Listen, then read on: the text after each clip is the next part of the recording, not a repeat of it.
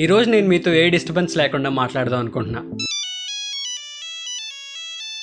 ఈ ఫోన్ ఇక్కడ ఎవడు పెట్టాడు రా తీసుకెళ్ళు తీసుకెళ్ళు. సో ముందు దీని గురించి చెప్పాలంటే ఒరే అల్లారం కూడా కట్టాలి కదరా? అది కూడా నేనే చెప్పనా? అదే దాని గురించి. ఆ Nokia double one double zero గురించి ఈ రోజు మాట్లాడదాం. నిజంగా ఒక ప్యారల్ యూనివర్స్ ఉంటే గనక నోకియా ఫోన్ గురించి ఎలా మాట్లాడుకునే వాళ్ళు తెలుసా? ఒక మనిషిని దుండగులు నోకియా ఫోన్తో కొట్టడం వల్ల అతను కోమాలోకి వెళ్ళిపోవడం జరిగింది.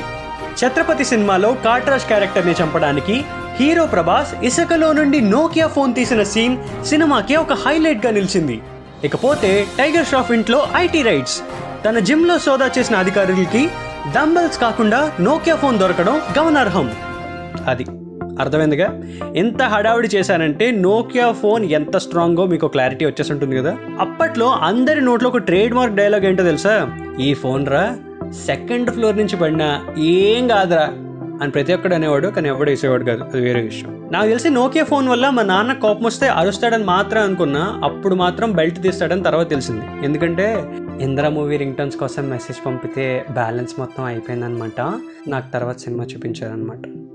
అండ్ అదే నోకియా ఫోన్ వల్ల మా ఇంట్లో చీపురు కూడా చాలా వీక్ అని తెలుసుకున్నా. ఎందుకంటే స్నేక్ గేమ్ ఆడి ఆడి రికార్డ్ స్కోర్ చేసిన నాకు all India snake game record break చేయాలని ఉందో ఏంటో తెలియదు కానీ ఇంటికి వచ్చిన ప్రతి అంకుల్ని అంకుల్ మీ ఫోన్లో గేమ్స్ ఉన్నాయా? అని అడిగామండి రెండు మూడు సార్లు మా అమ్మ వింది. ఒకరోజు హట్ అయింది. తర్వాత చీపురు చిరిగింది. అది. యాక్చువల్లీ నోకియా కీప్యాడ్ చాలా స్ట్రాంగ్గా ఉండేది కానీ దానిపైన ఉన్న పెయింట్ చాలా వీక్గా ఉండేది. టేబుల్ కింద పెట్టి కీప్యాడ్ చూడకుండా క్రష్కి జస్ట్ టెన్ కే మెసేజెస్ కొడితే చాలు. పోయేది.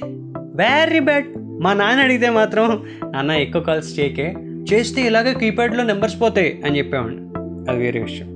చిన్నప్పుడు why Sachin was out most in the nineties తర్వాత మై మోస్ట్ ఎగ్జిస్టెన్షియల్ క్వశ్చన్ ఏంటో తెలుసా? What is the difference between TNEN and ABC mode in the messages? Yes చాలా కష్టమైంది అది తెలుసుకోవడానికి. ఇప్పుడు పేరెంట్స్ని వాట్సాప్ యూనివర్సిటీ అని చెప్పి ట్రాల్ చేస్తున్నాం కానీ మనం ఎస్ఎంఎస్ యూనివర్సిటీ. అందరికీ హ్యాపీ ఉగాది అండ్ కాంటాక్ట్స్లో టెన్ మెంబర్స్కి ఫార్వర్డ్ చేస్తే ప్రౌడ్గా ఫీల్ అయిపోయి నెక్స్ట్ ఐన్స్టీన్ మనమే అని అనుకునేవాడు నేనైతే. అసలు కేవలం నేను యాక్టింగ్ కెరియర్ తీసుకోవడం వల్ల ఇండస్ట్రీ ఒక డిఎస్పి తమన్ లాంటి మ్యూజిక్ డైరెక్టర్ని మిస్ అయిపోయింది తెలుసా? నిజం? చిన్నప్పుడు నోకియా ఫోన్లో eight C B five six eight అని టైప్ చేసి ఎన్ని రింగ్ టోన్స్ చేశాను తెలుసా? మామూలుగా ఉండేది కాదు. ట్యూన్ కడితే ఇల్లు మొత్తం అనబడేది. అది మన రేంజ్. నాకు తెలిసి నైంటీస్లో నేను కానీ జాబ్కి వెళ్ళి ఉంటే నా రెజ్యూమేలో స్కిల్స్ మాత్రం పక్కాగా ఇవే ఉండేవి అనమాట ఏంటో తెలుసా? కాల్ ఎత్తకుండా మిస్డ్ కాల్ ఇవ్వడం మెసేజ్ ఎవరు డిలీట్ చేయకుండా ప్రొటెక్ట్ చేయటం. కీప్యాడ్ షార్ట్ కట్స్తో టార్చ్ ఆన్ చేయడం. ఫోన్ ఒకవేళ పొరపాటున సైలెంట్ మోడ్లో పడిపోతే నార్మల్ మోడ్లోకి తీసుకురావడం. ఒకవేళ ఫోన్ రింగ్ టోన్ వినపడలేదు అనుకో వాల్యూమ్ పెంచడం. దీస్ ఆర్ మై స్కిల్స్ ఇవన్నీ చెప్పి ఇలా అడిగామండేమో. అది. ఇప్పటికే ఫోన్ ఎందుకు పడేయడం అని చెప్పి అదే old phone give away scheme ఉంటుంది కదా. మన ఫోన్ అమ్మకి కానీ లేకపోతే తాతయ్యకి కానీ ఇవ్వడం. ఆ పథకంలో భాగంగా మా తాతయ్య వాడుతున్నారనమాట ఎప్పుడైనా హాలిడేస్కి వెళ్ళినప్పుడు ఆ ఫోన్ చూసి కాసేపు దాంట్లో స్నేక్ గేమ్ ఆడుకోవడం ఒక హైలైట్ మెమరీ అనమాట సో ఇన్ని నోకియా మెమరీస్ మైండ్లోకి తీసుకొచ్చాను కాబట్టి అమ్మో ఇది మళ్ళీ స్టార్ట్ అయిందా? కింద కామెంట్స్లో వేసుకోండి మీ ఫ్రెండ్స్ని ట్యాగ్ చేయండి.